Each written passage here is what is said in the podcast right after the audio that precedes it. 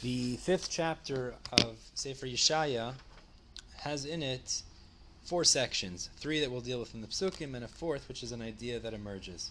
So the beginning of the fifth chapter brings a mushal of someone that cultivated a vineyard, which didn't end up producing fruits that were um, appropriate, and then the results of that, which the Mefarshim here explain refers to how Hakadosh Baruch Hu gave a beautiful land to the Jewish people in order that the Jews will produce fruit, i.e., act in ways that are tahor and kadosh, do mitzvahs, learn Torah, etc.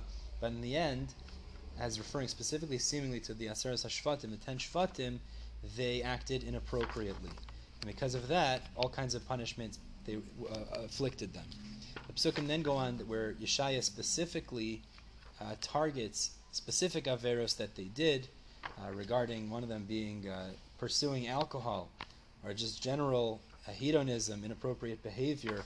And then the third section of this chapter talks about how HaKadosh Baruch Hu, because of that, did and will uh, lash out against them with all kinds of punishments, causing their destruction. One point that I saw um, in the Milstein edition Yeshaya brought from Moshe Eisenman is a beautiful idea that the mushal used to describe the Jewish people is the vineyard. It means HaKadosh Baruch Hu created a vineyard for us to produce, and instead of producing fruit, we produced uh, inferior quality.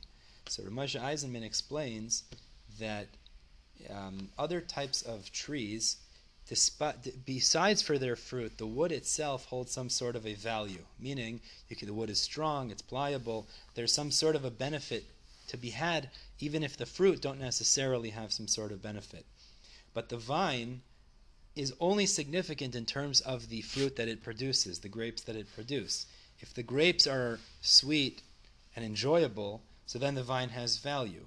But if the fruits are not good, means the fruits don't produce properly and they're inferior and they don't taste good, they're bitter, so then the wood of the vine, of the vineyard, has no inherent value.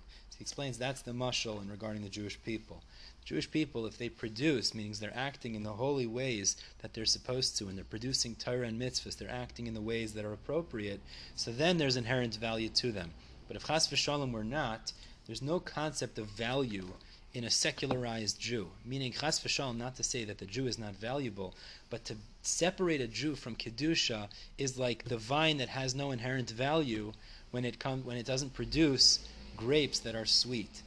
The idea of a uh, secular Jew, and as if to validate that in some way, independent of kedusha and tahara, chas v'shalom, it doesn't hold real value, and uh, the only value that we have really is when we're connected to the Torah.